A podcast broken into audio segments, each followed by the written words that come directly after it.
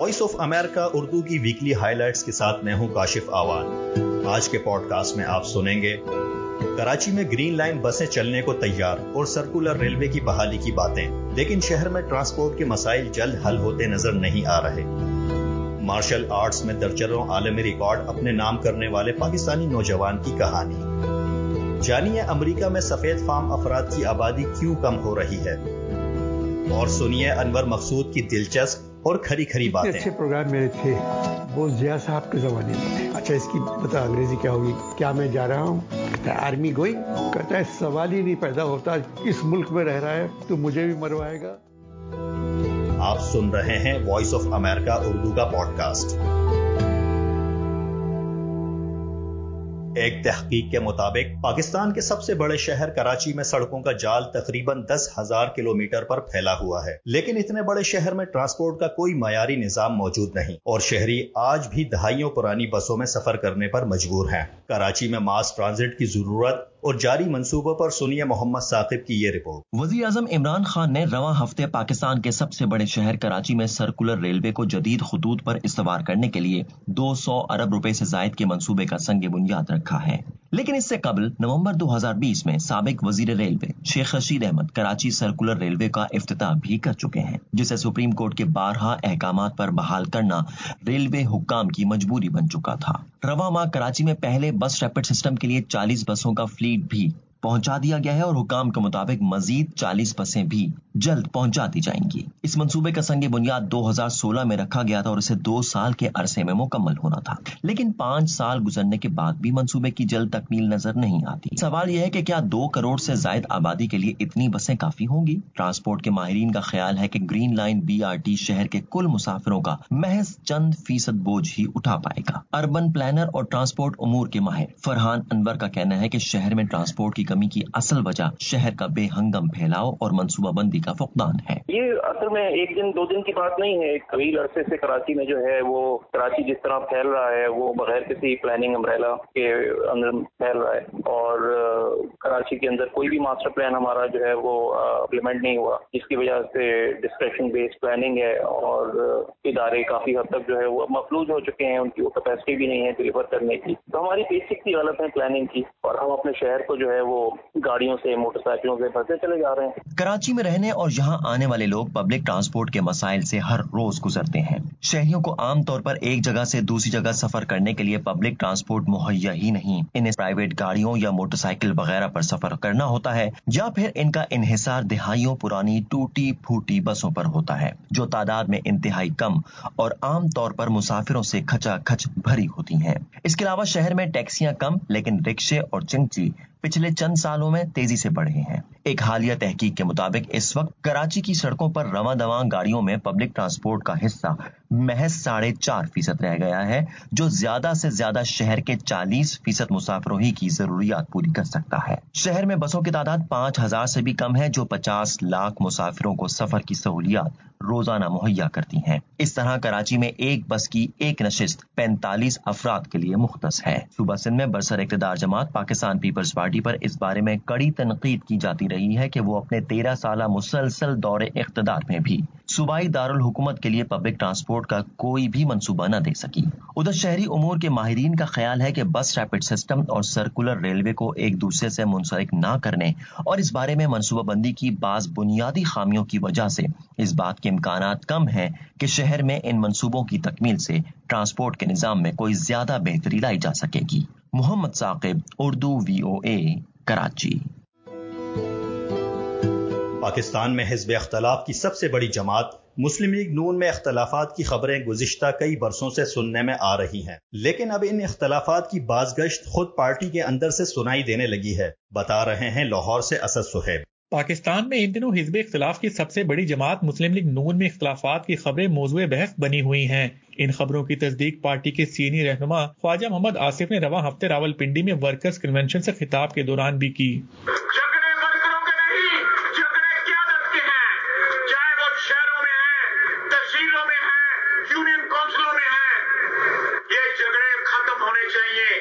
اس سے قبل پاکستان مسلم لیگ نون کی نائب صدر مریم نواز نے بھی صحافیوں سے گفتگو کرتے ہوئے کہا تھا کہ وہ army chief general Qamar Javed Bajwa کی مدت ملازمت میں توسیع کے ان کے بقول گناہ میں شامل نہیں تھیں. کسی ایکسٹینشن میں میں اس گناہ میں شامل نہیں. ادھر پنجاب اسمبلی میں قائد حزب اختلاف حمزہ شہباز نے مریم نواز کے بیان پر رد عمل دیتے ہوئے کہا تھا کہ آرمی چیف کی مدت ملازمت میں توسیع کا فیصلہ پارٹی نے اتفاق رائے سے کیا تھا اور یہ درست فیصلہ تھا. یہ فیصلہ ایکسٹینشن میں پارلیمنٹ میں ووٹ دینے کا مسلم لیگ نون کی قیادت کا فیصلہ تھا اور قومی مفاد کو ملوز خاطر رکھتے ہوئے یہ فیصلہ کیا گیا اور میں سمجھتا ہوں کہ یہ درست فیصلہ تھا. سینئر صحافی اور تجزیہ کار مجیب الرحمن شامی کہتے ہیں کہ مسلم لیگ نون جانتی ہے کہ اگر پارٹی میں دھڑے بندی ہوئی تو کسی کے ہاتھ کچھ نہیں آئے گا. مسلم لیگ نون کو یہ اچھی طرح معلوم ہے کہ اگر ان کے اندر انتشار پیدا ہوا یا دھڑے بندی ہوئی تو کسی کے ہاتھ میں بھی کچھ نہیں آئے گا اور ان کی طاقت جو ہے وہ ان کو شدید ضعف پہنچے گا. تو میرا خیال اس بات کا احساس جو ہے شہباز شریف صاحب کو بھی ہے, مریم نواز کو بھی ہے اور دوسرے رہنماؤں کو بھی ہے. خیال رہے کہ پاکستان مسلم لیگ نون کے قائد نواز شریف اور ان کی صاحبزادی مریم نواز پاکستانی سیاست میں فوج کے مبینہ کردار پر کھل کر تنقید کرتے رہے ہیں, جبکہ اپوزیشن لیڈر شہباز شریف اور حمزہ شہباز مفاہمت کی پالیسی اپنانے پر زور دیتے رہے ہیں. اسد سہیب, اردو وی او اے, لاہور.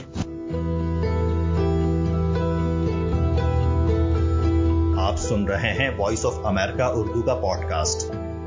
پاکستان میں نومولود بچوں کی سب سے زیادہ اموات سندھ کے ضلع تھرپارکر میں ہوتی ہیں, جہاں غربت, تعلیم کی کمی اور بچوں کی پیدائش میں وقفہ نہ ہونے کا بوجھ تھر کی عورت کو اٹھانا پڑ رہا ہے.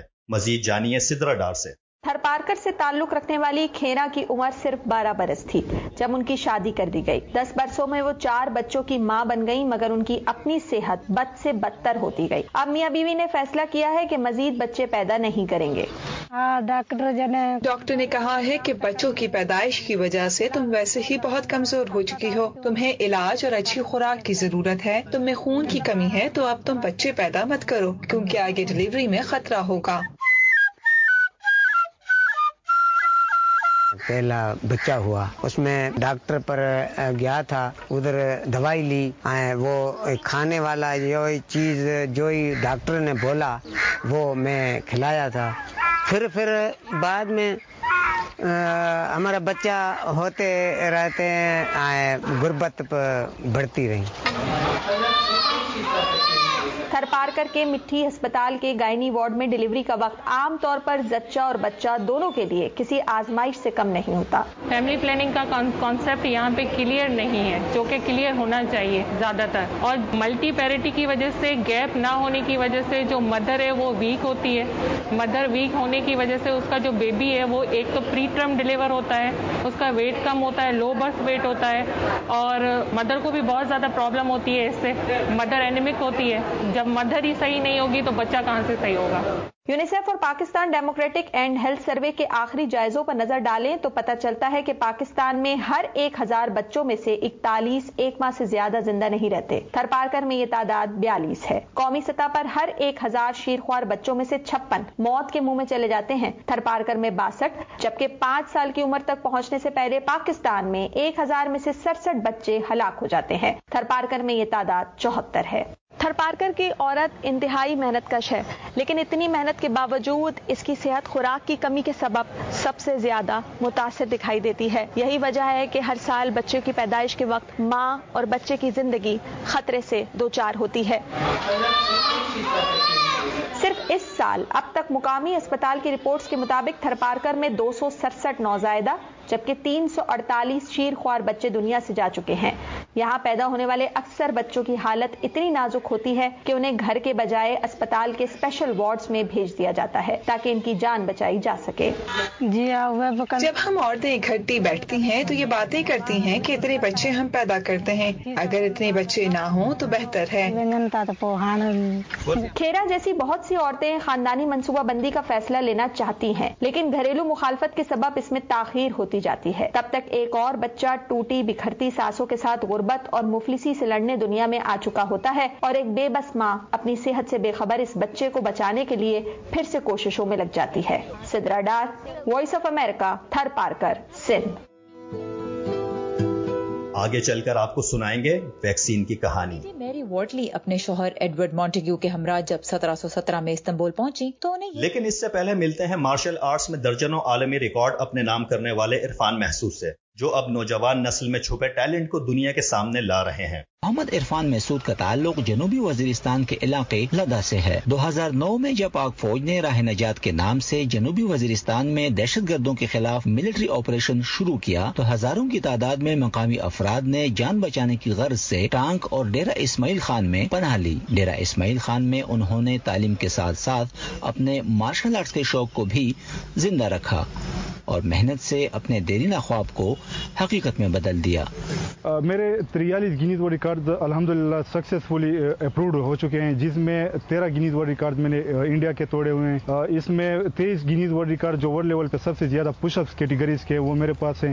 اس میں فٹنس کے اور مارشل آرٹس کے جو سب سے ٹف ریکارڈز ہیں وہ بھی الحمدللہ میرے پاس ہیں۔ Muhammad Irfan Guinness world record book کا حصہ بننے کے لیے سخت پریکٹس کرتے ہیں۔ وہ اپنی ویڈیوز ریکارڈ کرنے کے بعد Guinness book of world record کو بھیجتے ہیں۔ ان کے ریکارڈز میں kung fu, push ups, gymnastic, mix martial arts, flying kicks, boxing اور ایکروبیٹک آرٹ شامل ہیں۔ عرفان محسود اب تک پانچ سو سے زائد مارشل آرٹس پلیئرز ٹرین کر چکے ہیں۔ ان کا کہنا ہے کہ وہ زیادہ سے زیادہ نوجوان نسل کو پروموٹ کرنا چاہتے ہیں۔ مین مقصد یہی ہے کہ یہاں پہ جو ہمارے جو بچے ہیں ان کو نشے سے، غلط کاموں سے دور رکھنا ہے۔ ان میں جو ہڈن ٹیلنٹ ہے وہ پوری دنیا کو دکھانا ہے کہ یہاں پہ جو ہمارے ودیسان اور پاکستان کا جو ٹیلنٹ ہے وہ کسی سے بھی کسی لحاظ سے کم نہیں، تو ان کو بس ان کا جو ٹیلنٹ ہے وہ ٹیلنٹ ہم میں نے پروموٹ کرنا ہے، ان کو سپورٹ کرنا ہے۔ گزشتہ چار سال کے دوران Guinness book of world record Irfan Mehsud کو تینتالیس سرٹیفکیٹس جاری کر چکی ہے۔ اس کے علاوہ وہ علاقائی اور قومی سطح پر بھی متعدد ایوارڈز حاصل کر چکے ہیں۔ عرفان محسود کا کہنا ہے کہ اگر اچھی ٹریننگ اور مواقع ملیں تو وہ اپنی کارکردگی کو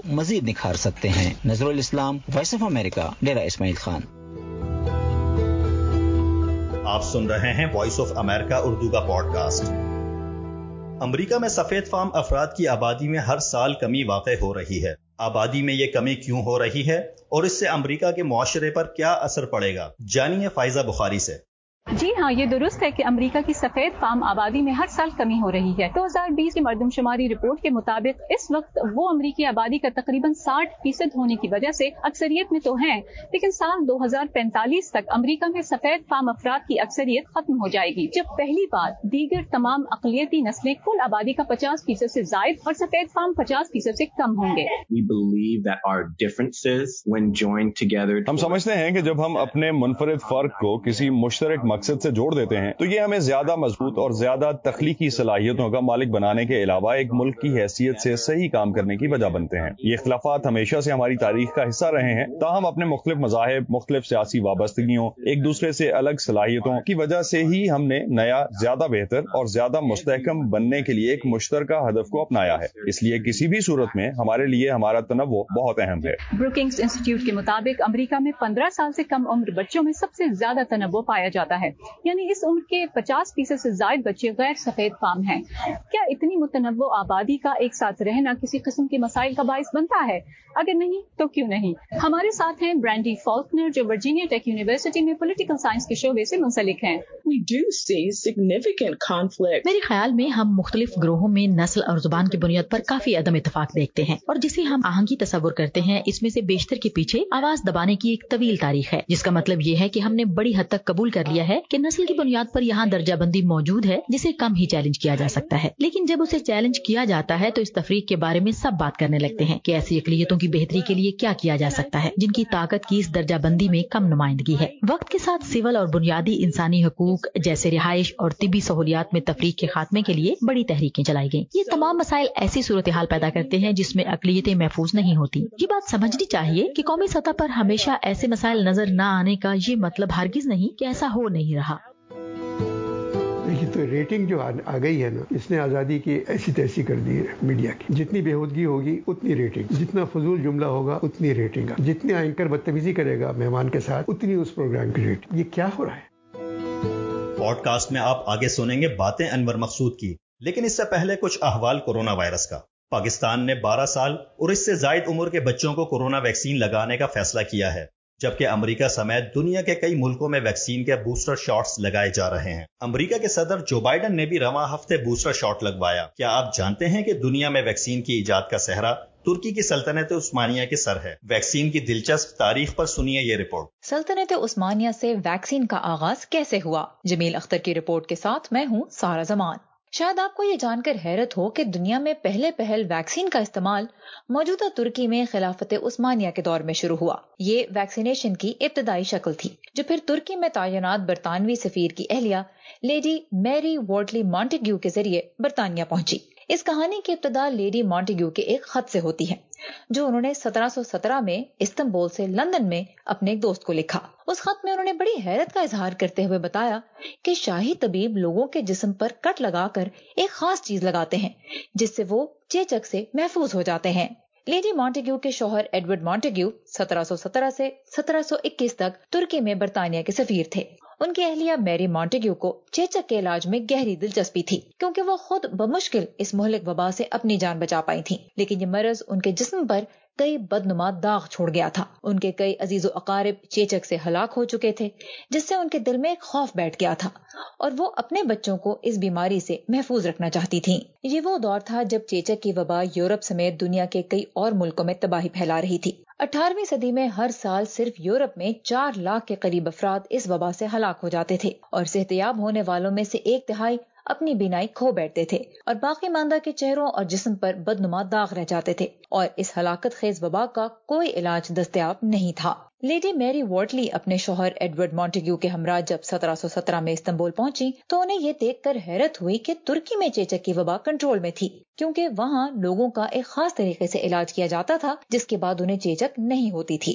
لیڈی مونٹیگو کو اس طریقہ کار پر اس قدر بھروسہ ہو گیا کہ انہوں نے سفارت خانے کے مالج چارلز میڈلینڈ کے ساتھ اپنے پانچ سالہ بیٹے کو چیچک سے بچاؤ کا کٹ لگوانے کے لیے شاہی طبیب کے پاس بھجوایا۔ سن سترہ سو اکیس میں جب سفارتی مدت ختم ہونے کے بعد مونٹیگو خاندان وطن واپس لوٹا تو ڈاکٹر میڈلینڈ بھی ان کے ساتھ تھے۔ انہوں نے تاج برطانیہ کے مالجوں کو اس طریقہ علاج پر قائل کرنے کے لیے مونٹیگو کی چار سالہ بیٹی کو ان کے سامنے کٹ لگا کر ایک دوا لگائی جو وہ ترکی سے اپنے ساتھ لائے تھے۔ مونٹیگو سے پہلے بھی ترکی کا سفر کرنے والے تاجر چیچک کے علاج کی خبریں لاتے تھے اور ان کے توسط سے یورپ والوں کو معلوم تھا کہ کوہقاف اور وسطی ایشیائی روسی ریاستوں سے عثمانی سلطنت کے محل کے لیے لائی جانے والی خوبصورت لڑکیوں کو بھی اسی طریقے سے چیچک سے محفوظ کیا جاتا تھا۔ ان میں سے کئی کنیزیں بعد ازاں طاقتور ملکائیں بنی اور امور سلطنت میں ان کا گہرا عمل دخل رہا، لیکن برطانوی معالج اس طریقہ کار کو ایک ٹوٹکا سمجھ کر نظر انداز کرتے آ رہے تھے۔ پر جب برطانوی سفیر ایڈورڈ مونٹیگو نے اپنی بیٹی کو اس تجربے کے لیے پیش کیا تو انہوں نے اس بارے میں پھر سنجیدگی سے سوچنا شروع کیا اور تاج برطانیہ نے ڈاکٹر میڈلینڈ کو چھ قیدیوں پر یہ تجربہ کرنے کی اجازت بھی دے دی۔ انہیں کٹ لگا کر دوا دی گئی اور کچھ عرصے کے بعد انہیں چیچک زدہ ماحول میں رکھا گیا جہاں وہ محفوظ رہے۔ برطانوی شاہی خاندان اس تجربے سے اتنا متاثر ہوا کہ پرنسس آف ویلز کی دو بیٹیوں کو بھی یہ دوا دی گئی، جس سے برطانیہ میں ویکسین کی تیاری کی جانب سنجیدہ کوششوں کا آغاز ہوا اور بلاخر سترہ سو چھیانوے میں ڈاکٹر ایڈورڈ جنز نے چیچک زدہ گائے سے حاصل کردہ مواد لے کر دنیا کی پہلی ویکسین متعارف کرائی جس نے آنے والے برسوں میں دنیا سے اس موذی وبا کا خاتمہ کر دیا۔ آپ سوچ رہے ہوں گے کہ چیچک کی مخصوص دوا کیا تھی؟ یہ بھی ایک دلچسپ کہانی ہے۔ اب یہ کہاوت تو آپ نے سنی ہوگی کہ زہر کو زہر مارتا ہے، تو اس دور میں ترکی میں جب کبھی چیچک کی وبا پھوٹتی تھی تو عموماً گوالے اس سے محفوظ رہتے تھے۔ ترک طبیبوں نے تحقیق کی تو پتہ چلا کہ گائے کو بھی ایک مخصوص قسم کی چیچک لاحق ہوتی ہے جس میں اس کے جسم پر پھنسی نما دانے نکل آتے ہیں اور ان میں پیپ بھری ہوتی ہے۔ گایوں کی دیکھ بھال کے دوران اکثر گوالے کا ہاتھ یا جسم کا کوئی حصہ گائے کو چھو جاتا ہے، اور اگر وہاں چیچک کا کوئی دانہ ہو تو اس کا مواد گوالے کے جسم پر لگ بھی جاتا ہے، اور اگر اس جگہ کوئی خراش یا کٹ وغیرہ ہو تو وہ جراثیم انسانی جسم میں داخل ہو جاتے ہیں۔ ترک طبیبوں کو معلوم ہوا کہ کٹ یا خراش کے راستے متاثرہ گائے کی پیپ انسانی جسم میں داخل ہونے سے چیچک سے تحفظ مل جاتا ہے۔ انہوں نے اس مشاہدے کو اپنے علاج کا حصہ بنایا اور تندرست لوگوں کے جسم پر نشتر سے چھوٹا سا چیرا لگا کر اس پر گائے کا چیچک زدہ مواد لگانے لگے۔ یہ ویکسین کی ابتدائی شکل تھی۔ ہمارے جسمانی مدافعتی نظام میں یہ صلاحیت موجود ہے کہ جب کسی مرض کے جراثیم کا حملہ ہوتا ہے تو ہمارا مدافعتی نظام اس کے خلاف لڑنے کے لیے ایک فوج تیار کرتا ہے جسے طب کی زبان میں اینٹی باڈیز کہا جاتا ہے۔ ویکسین اسی اصول پر کام کرتی ہے، وہ کسی خاص وبا کے خطرے سے ہمارے قدرتی مدافعتی نظام کو آگاہ کرتی ہے، جس سے پھر مقابلے کے لیے وہ تیار ہو جاتا ہے۔ سن سترہ سو چھیانوے میں چیچک کی ویکسین بننے کے بعد دوسری وباؤں کی ویکسینز بنانے کا راستہ بھی کھل گیا، اور آنے والے برسوں میں اسی طریقہ کار کے تحت کئی وبائی امراض کی ویکسینز بنائی گئیں، جن میں بطور خاص بچوں کے امراض جیسے خسرہ، خناق، کالی کھانسی، پولیو اور تشنج شامل ہیں۔ ان ویکسین سے ہر سال لاکھوں زندگیاں بچانے میں مدد مل رہی ہے۔ تو غور سے دیکھیے گا، ہو سکتا ہے کہ آپ کے بازو پر بھی چیچک کی ویکسین کا نشان ہو۔ تو یہ تھی سلطنت عثمانیہ سے ویکسین کے آغاز کی کہانی۔ اور اب سنتے ہیں پاکستان ٹی وی کے نامور میزبان اور مزاح نگار انور مقصود کی ہمارے نمائندے عمیر الوی سے دلچسپ گفتگو۔ حیرت کی بات ہے، جتنے اچھے پروگرام میرے تھے وہ ضیاء صاحب کے زمانے میں تھے۔ شو ٹائم، شوشا، آنگن ٹیڑھا، سلور جبلی، انور کے ساتھ، یہ یہ کہاں کی دوستی ہے، نعیم احمد بنام سلیم احمد، دور جنوب، مرزا اینڈ سنز، نہ قفس نہ آشیانہ، سب ضیاء صاحب کے دور۔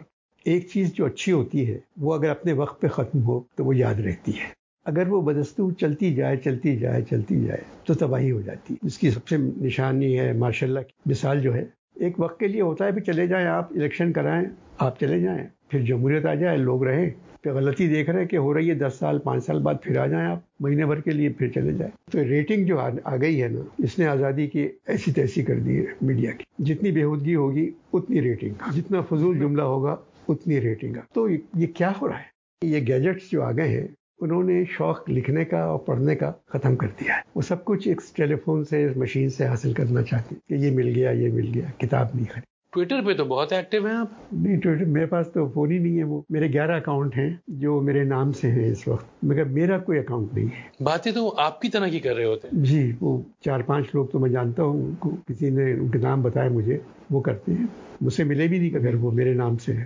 میں نے پھر وزیر اعظم صاحب کو بھی یہ اطلاع کرا دی تھی کہ یہ آپ کے لیے کوئی چار پانچ میرے نام سے آئے ہیں، یہ میرے نہیں ہیں، یہ کوئی اور کر۔ انور مقصود کا مکمل انٹرویو آپ دیکھ سکتے ہیں ہماری ویب سائٹ اور ہمارے فیس بک پیج پر۔ اس کے ساتھ ہی وی او اے اردو کی ویکلی ہائی لائٹس اختتام کو پہنچی۔